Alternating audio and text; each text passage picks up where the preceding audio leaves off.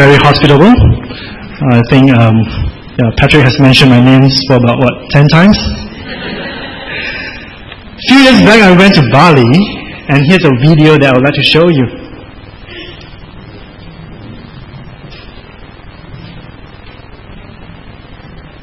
Is the sound working?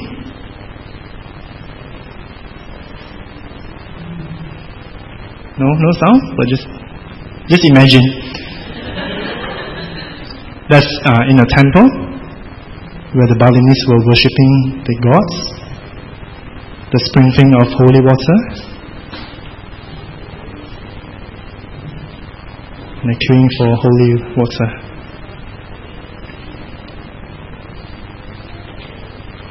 This is a big pond, like a swimming pool. You can see all these heads. They were actually queuing up. It's a long, long, long line.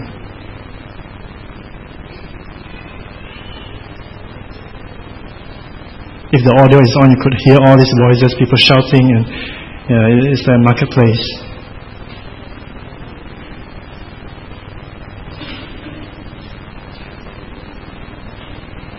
You can see people holding up incenses.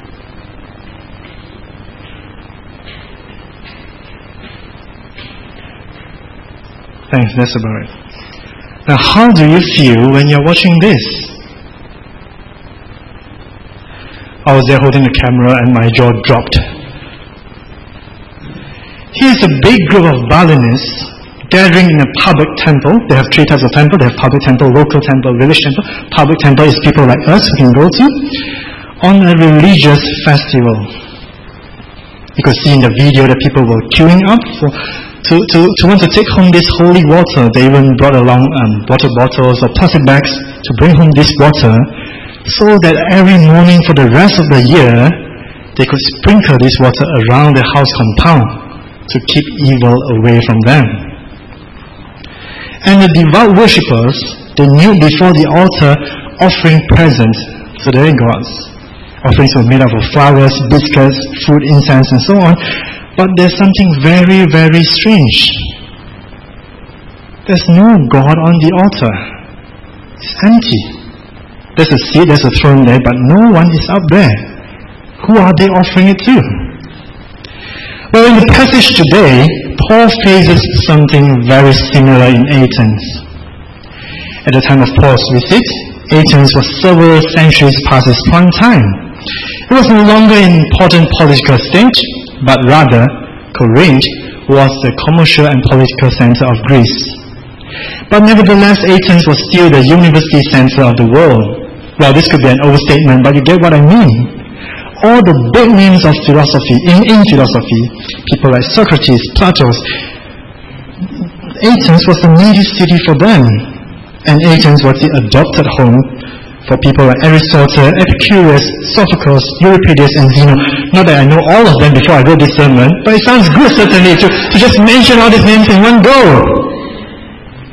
Athens was not only the philosophical center of the world, but but it's a center of art, of beauty, of drama, of poetry, of knowledge. In short, Athens is a cultural marketplace. If you walk along in Athens, you can hear people discussing and sharing ideas, new religious thoughts. This is not uncommon to them. Point one. Last week we have seen how because of an uproar in Berea, some brothers escorted Paul to Athens. But Paul sent words back to Silas and Timothy asking, asking them to come to him as soon as possible. And they were all to meet in Athens. And from there they will continue their missionary journey. So verse 16, we have Paul waiting for his fellow workers. 16. While Paul was waiting for them in Athens, his spirit was provoked within him as he saw that the city was full of idols. So he reasoned in the synagogue with the Jews and the devout persons, God-fearers, the Greeks, and in the marketplace every day with those who happened to be there. Some of the Epicureans and Stoic philosophers also conversed with him. Now Paul did what most tourists would do when they go to Athens he went sightseeing. But he was greatly distressed when he sees that the city was full of idols, according to the Greek writer Plutarch. There were 20,000 statues of God in Athens, and according to Petronius, one of the ancient Roman historians, he said, it was easier to find a God in Athens than a man. The city was full of idols. Now, Paul's visit to Athens was not planned, but was the result of the sudden exclusion from Macedonia. But as someone who was so passionate about giving glory to the one true God, Paul could not remain silent for long. Luke tells us that Paul's spirit was moved when he saw this. He was provoked there's a deep stirring of jealousy for the name of God. Paul couldn't tahan anymore. As he saw the Athenians so deprived as to be giving glory and honor to mute idols. Glory and honor which belongs to the one true God. He just can't take it anymore. So Paul reasoned with the Jews, Paul says, Luke says, and the God-fearing Greeks in the synagogues. As in his previous campaign, Paul continued to preach to the Jews first wherever possible. And we know that these Jews and the Greeks who were following Judaism opposed to idolatry of the city, but they could not do much to prevent it. They were powerless to deliver the city from idolatry because they were focusing too much on their own religious experience. To this religious person, Paul preached the gospel but with seemingly little effect. So Paul moves on. He moves on to the marketplace to preach to those who happen to be there on the screen. Now in the Greco-Roman times, the marketplace is the hub of an urban life, a center for commerce and trade, and for sharing and, and, and, and, and, and trading of new ideas, exchanging of new ideas. For the first time, we are told that Paul went there on a daily basis. Now, can you imagine the passion Paul has for the gospel? How painful it must have been for Paul to see this cloud of idolatry hanging over the city of Athens. Sometimes I just wish I can be like Paul. He sees people in terms of their relationship with God. You see, for Paul, that is what matters. He doesn't need to organize a, a mission trip to preach the gospel, and he certainly does not need to organize a special evangelistic Sunday to be inviting his friends so that he can explain the gospel to them. For him, every day is evangelistic. The taxi you took to KLIA the lunch you had with your colleague, the cleaner and the security guard you never bother saying hi to, the person sitting next to you in the LRT, the clients and the suppliers you meet each day. Paul sees them as evangelistic opportunity. What have we?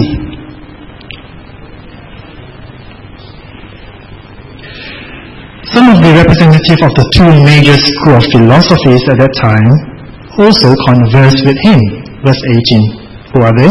The Epicureans and the Stoics. The Epicureans, they were atheists. They denied God's existence. They denied life after death and hence the resurrection. Their motto is eat, drink, and be merry. For tomorrow we die. Are what we call today, sound familiar? Are what we call today the existentialists. People who live for the pleasure of this moment. For tomorrow we die. The Stoics, on the other hand, were the opposites. They were pantheists. That is, they believed that everything is God and that God is not transcendent God does not exist as a separate entity, but God is in every material thing, in the chain, the tree, in the rock. God is everywhere. They believe in moderation in life, and they took pride in their ability to take whatever came their way. They suppressed passion, excitement, emotions, apathy, Apathy was the highest virtue of their lives. No wonder when Paul was preaching, some who were there said, verse 18, What does this babbler wish to say? Others said to him, Let's, let's look at the, the Bible together. Others said to him, verse 18, He seems to be a preacher of foreign divinities because he was preaching Jesus and the resurrection. And they took him and brought him to the Areopagus saying, May we know what this new teaching is that you are presenting. For it brings some strange things to our ears and we wish to know therefore what these things mean. Now all the Athenians and the foreigners who live there will spend their time in nothing except telling and hearing something new.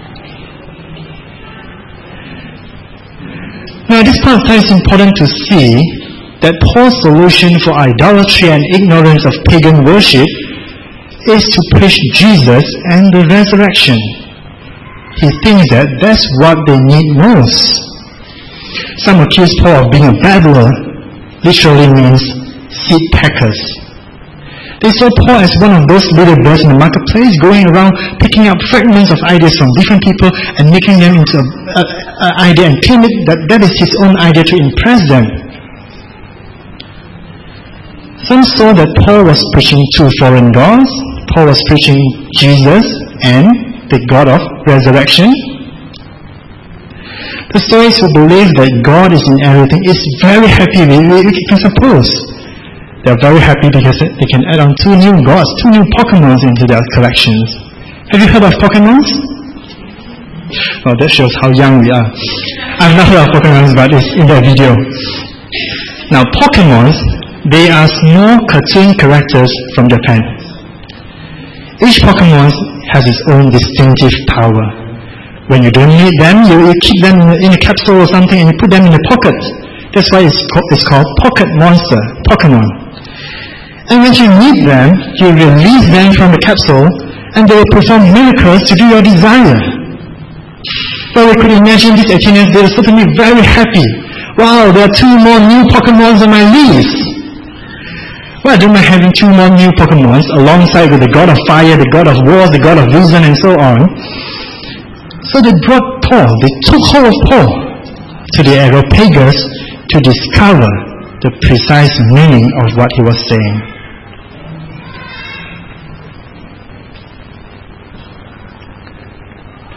Areopagus could refer to a 377 foot high rocky mountain, a hill, immediately northwest of the city of Acropolis.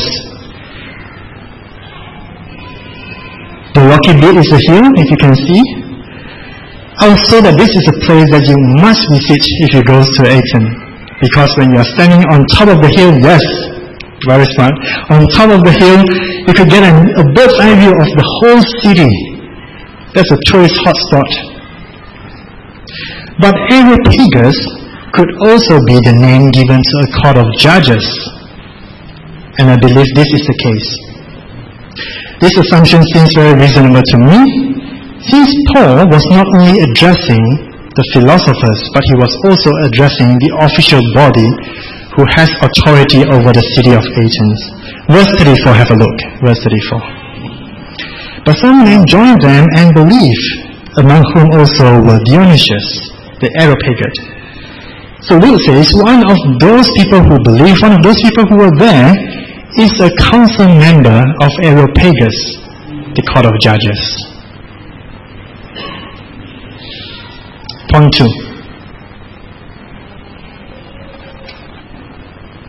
Let's go by words. So we have here Paul, verse 22. Standing in the midst of Areopagus, he said, let's look at our Bible together, verse 22. Men of Athens, I believe that in every way you are very religious. For as I passed along and observed the objects of your worship, I found also an altar with this inscription, To the unknown God.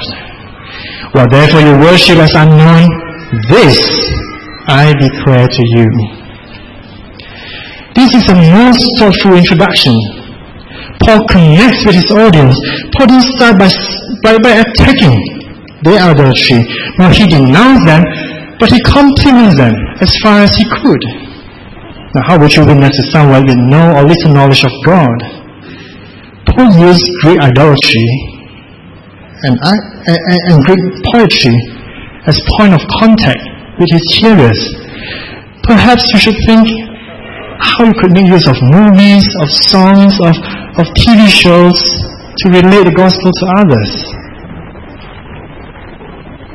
Paul said to them, Men of Athens,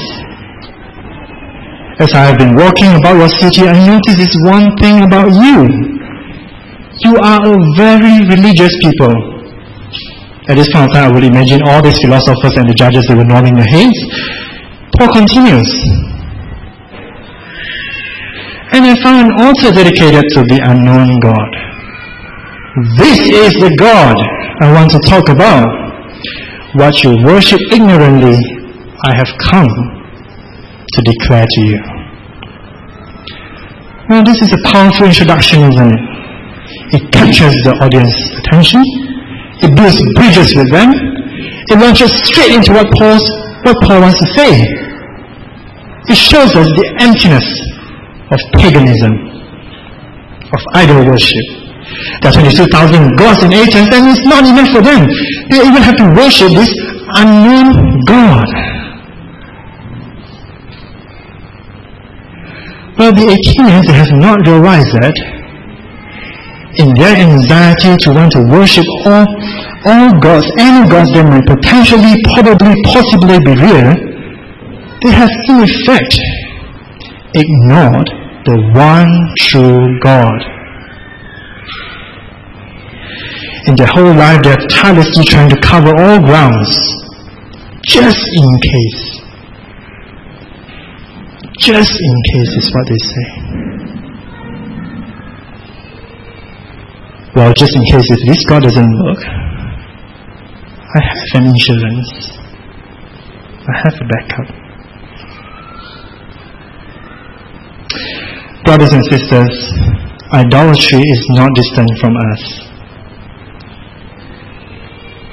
Maybe we are not so superstitious as to bow down to trees and rocks and, and buildings or wooden images. But we worship idols.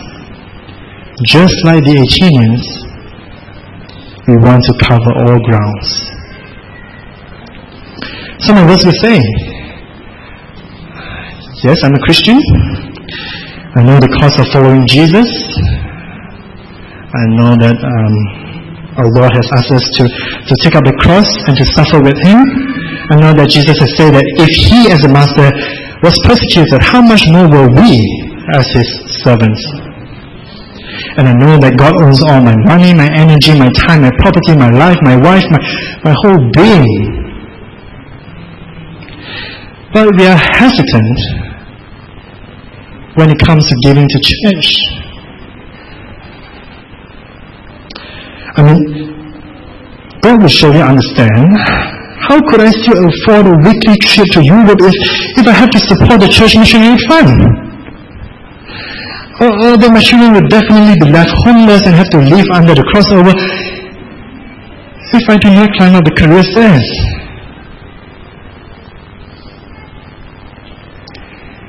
You are worshipping an unknown God.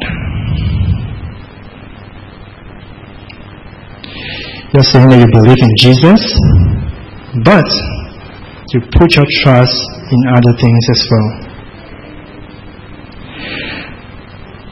Brothers and sisters, this is a lie that Satan poses. No one can serve two masters, either God or money. Or money. And for the sisters among us, do not, do not for the sake of your non-Christian Prince Charming, forego the hope that you have in Christ Jesus.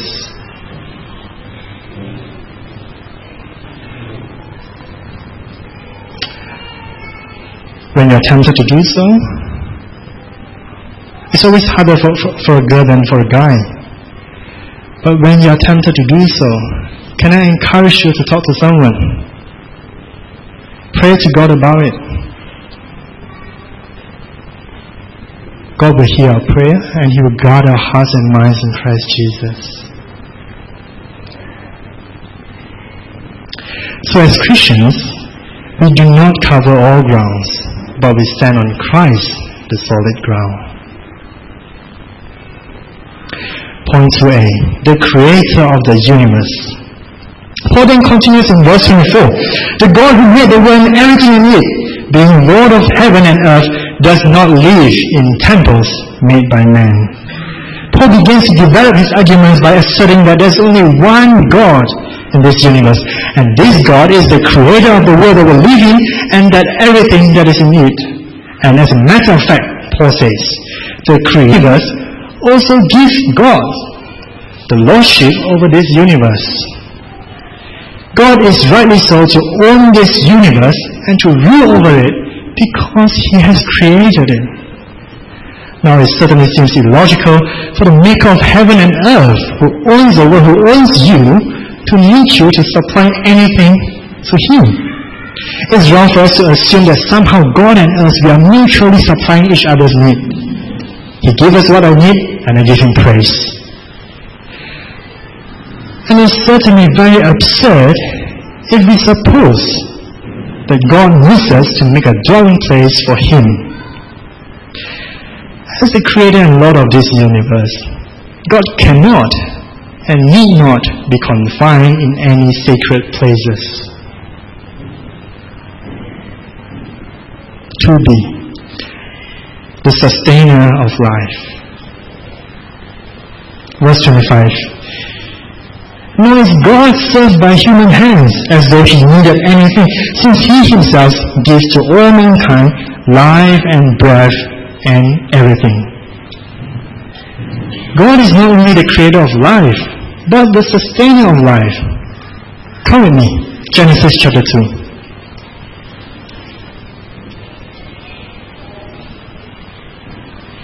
This is on flipping. Genesis chapter 2.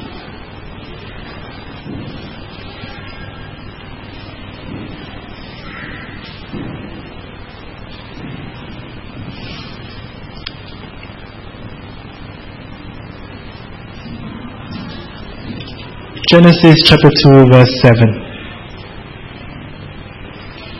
Follow me closely, I'll be going rather quickly. But God is not only the creator of life, but the sustainer of life. 2 7. We were told that Yahweh formed the man of dust from the ground and God breathed, God breathed into his nostril the breath of life, and the man became a living creature. And what did God do after that? Did he leave Adam on his own? No. Verse 8. And Yahweh planted a garden in Eden in the, in, in the east, and God placed Adam there.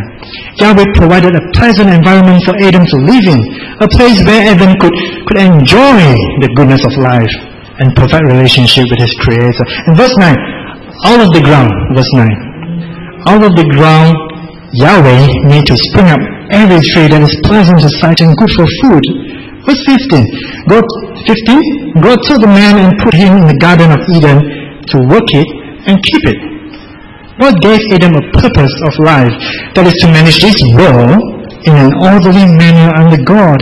And God gave Adam commandments that would keep Adam safe if, if he follows them. God even made a helper suitable for Adam, if you look on. Someone who would complement Adam's role in managing the world for God. And God is kind enough that through the creation of Eve and the constitution of marriage, that the lives of humankind are preserved and sustained. And even today, even today, God is sustaining our daily needs when He causes sun to rise for the good and for the evil and sends rain to the just and the unjust, Matthew 5 says. But ultimately, ultimately, 1 Corinthians chapter 1 verse 8. God sustains our life in the way He keeps us as Christians. In guarding our hearts and minds in Christ Jesus, He keeps us. so that we may be found blameless when Jesus returns. God is the sustainer of life.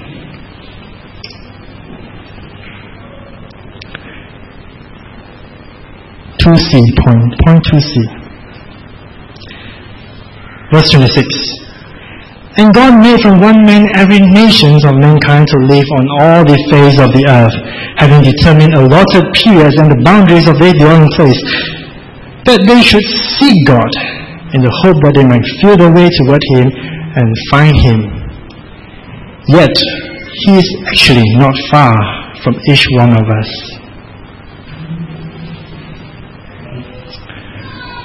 The true God is the God of history, Luke says. He made man as one race, originating from one source. The Greeks and Athens, do not have such a view. They think that they are somehow more superior and that all other races, we are barbarians. But Paul insists on, on the view that there's this unity in mankind because we came from one man. And every nation of mankind, Paul says, God has intervened as the director of history. He has determined where they shall live, how long they will live there, and how long a nation or an empire shall rise and then fall. But God did not decide all this without a purpose, but that in hope that they might feel toward their way toward Him and find Him. Verse 27. You see, through history, God is urging man to seek for Him. That is why wars break out. That is why disaster happen. That is why you are where you are today. That is why your ancestors came from, came from China or India or Indonesia. But all this while you thought that it's because of some mining activities or some business opportunities that you end up where you are. But no. You are where you are because God wants you to seek for Him. But as people who are blind and corrupted by sin, our reaching out to God will only result in, in a proliferation of idolatry and self-confessed ignorance of this one true God, just like the Athenians. You can try your best, but you do not know God. The possibility of seeking God, therefore, and finding Him lies in the fact that verse 27, God is not far from each one of us.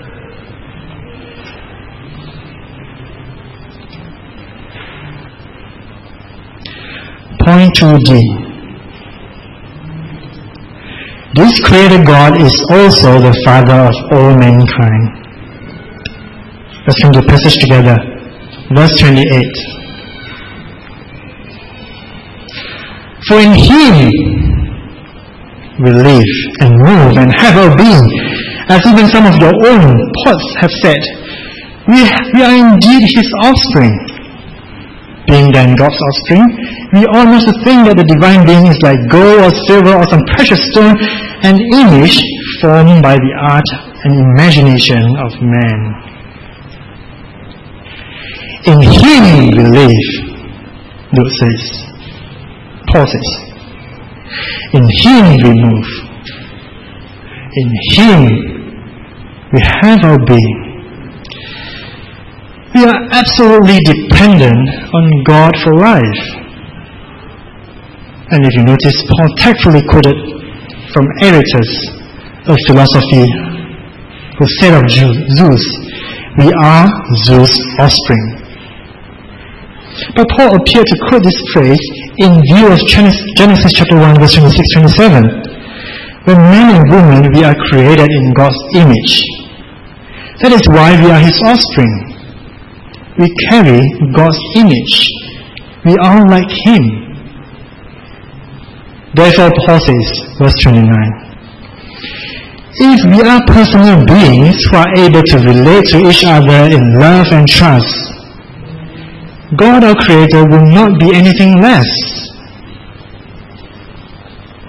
If you, being the created, if you could form an idol out of gold or silver or stone, and to provide for these idols with, with food, with shelters, how much more can the Creator God provide for Himself?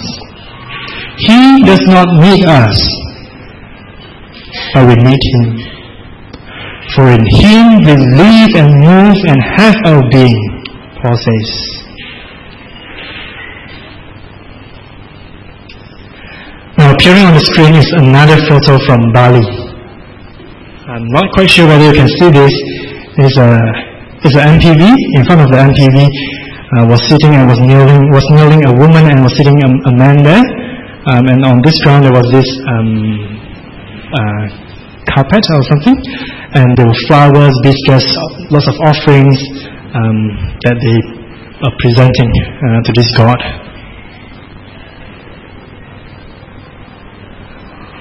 Well, um, when I passed by this car, I, I was speechless. I can sort of understand if you go to the temple and you worship, but hey, Bapa, Bapa means uncle. Hey, what are you doing?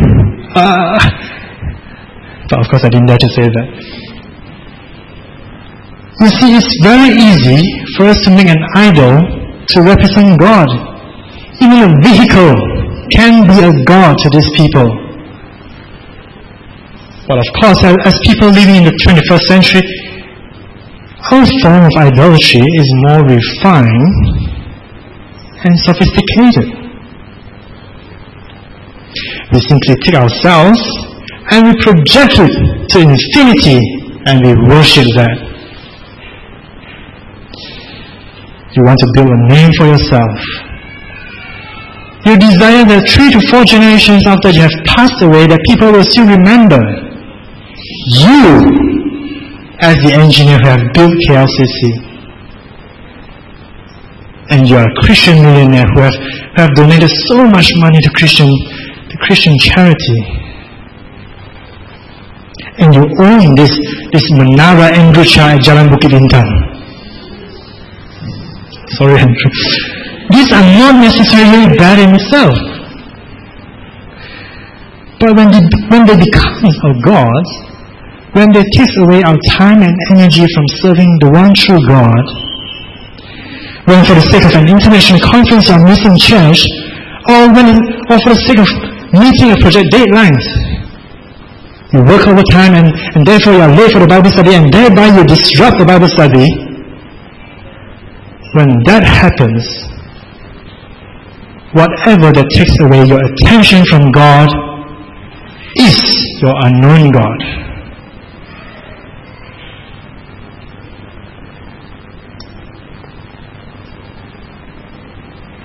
Point 2e.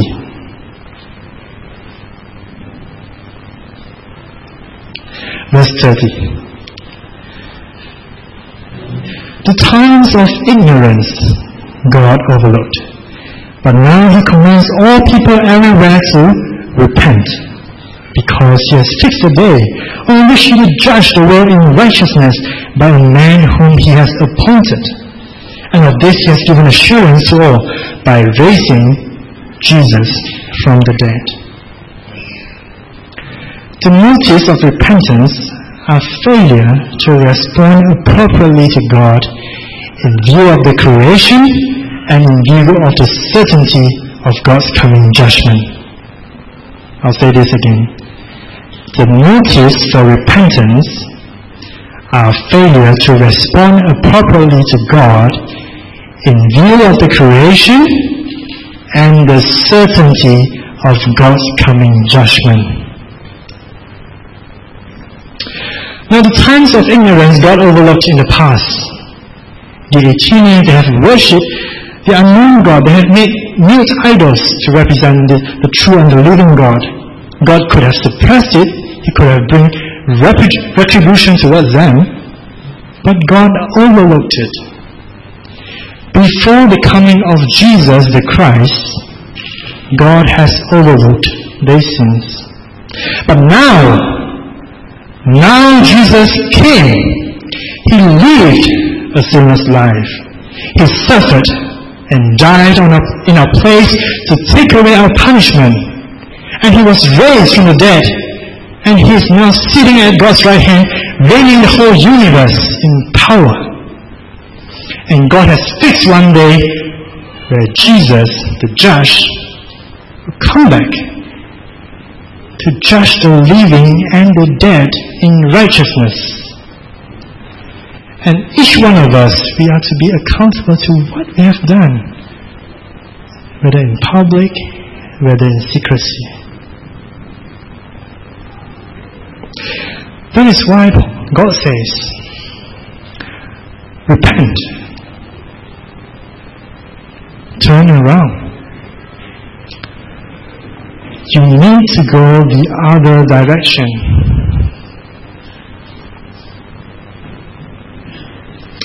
If the unknown God or the, or the idols you are worshipping are taking away your attention from God, you need to do something about it. You need to stop. You need to turn around ask for forgiveness. God has loved us so much when His Son died for us. He wants us to seek Him.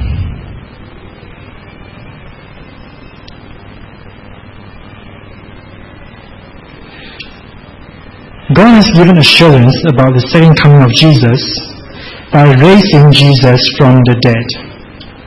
We know that the second coming is inevitable because God has raised Jesus from his tomb 2,000 years ago. Resurrection is fundamental to the gospel and Christianity. It's interesting to see how Paul returns to Jesus and the resurrection at the very climax of his speech. This is his take-home message for the Athenians. And of course, the mention of the resurrection from the dead provoke the hearers to respond. Verse 32. Now when they heard of the resurrection from the dead, some mocked, but others said, We will hear you again about this. So Paul went out from their midst. But some men joined him and believed among whom also were Dionysius the Areopagite and a woman named Damaris and others with them. The resurrection from the dead provokes a response.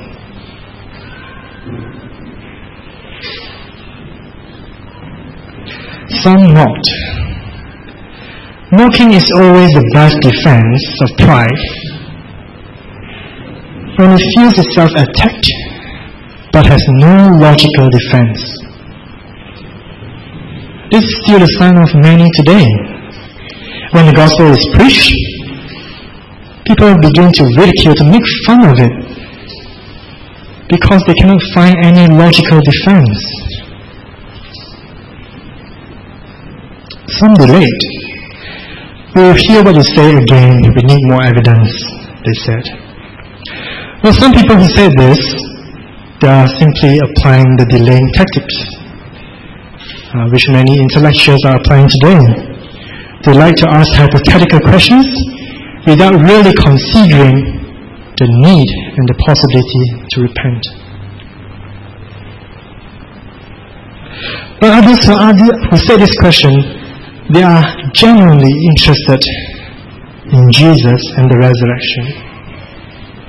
If that is you, if that is you, can I encourage you to come and talk to me or, or to talk to any, any one of us?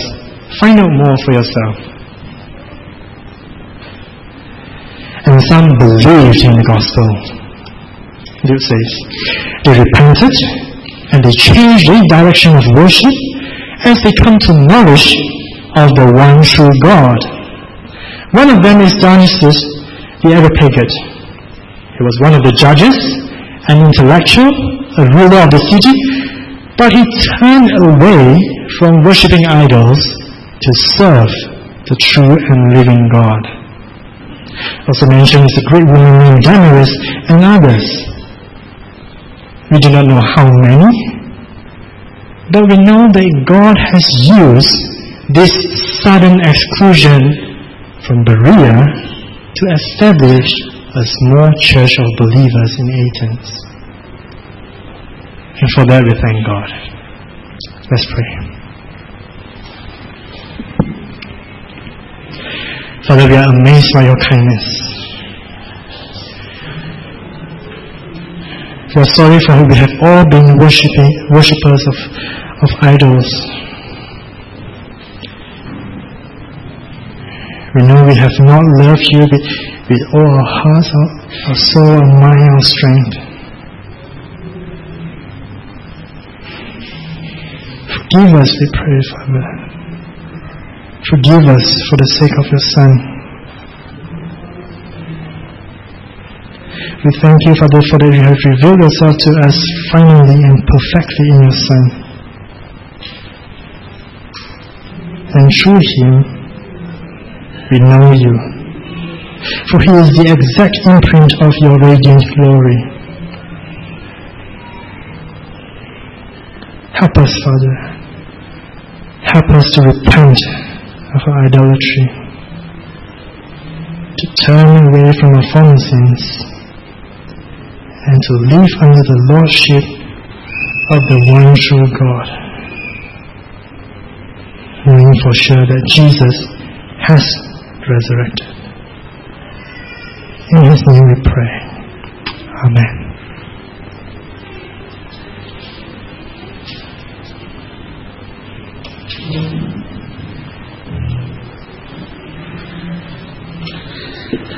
Our God is indeed a loving God who really loves us and has been faithful to us. So let us not fall into idolatry and provoke Him, or if we are already there, to continue provoke Him. But let's turn to Him in prayer and ask Him to revive us, to keep us righteous in His sight, to justify us, that we will always boldly proclaim His name and give Him all the praise and worship that's due to Him. Please stand as we sing our next song, Revive Us, O Lord, and may this song be a form of prayer.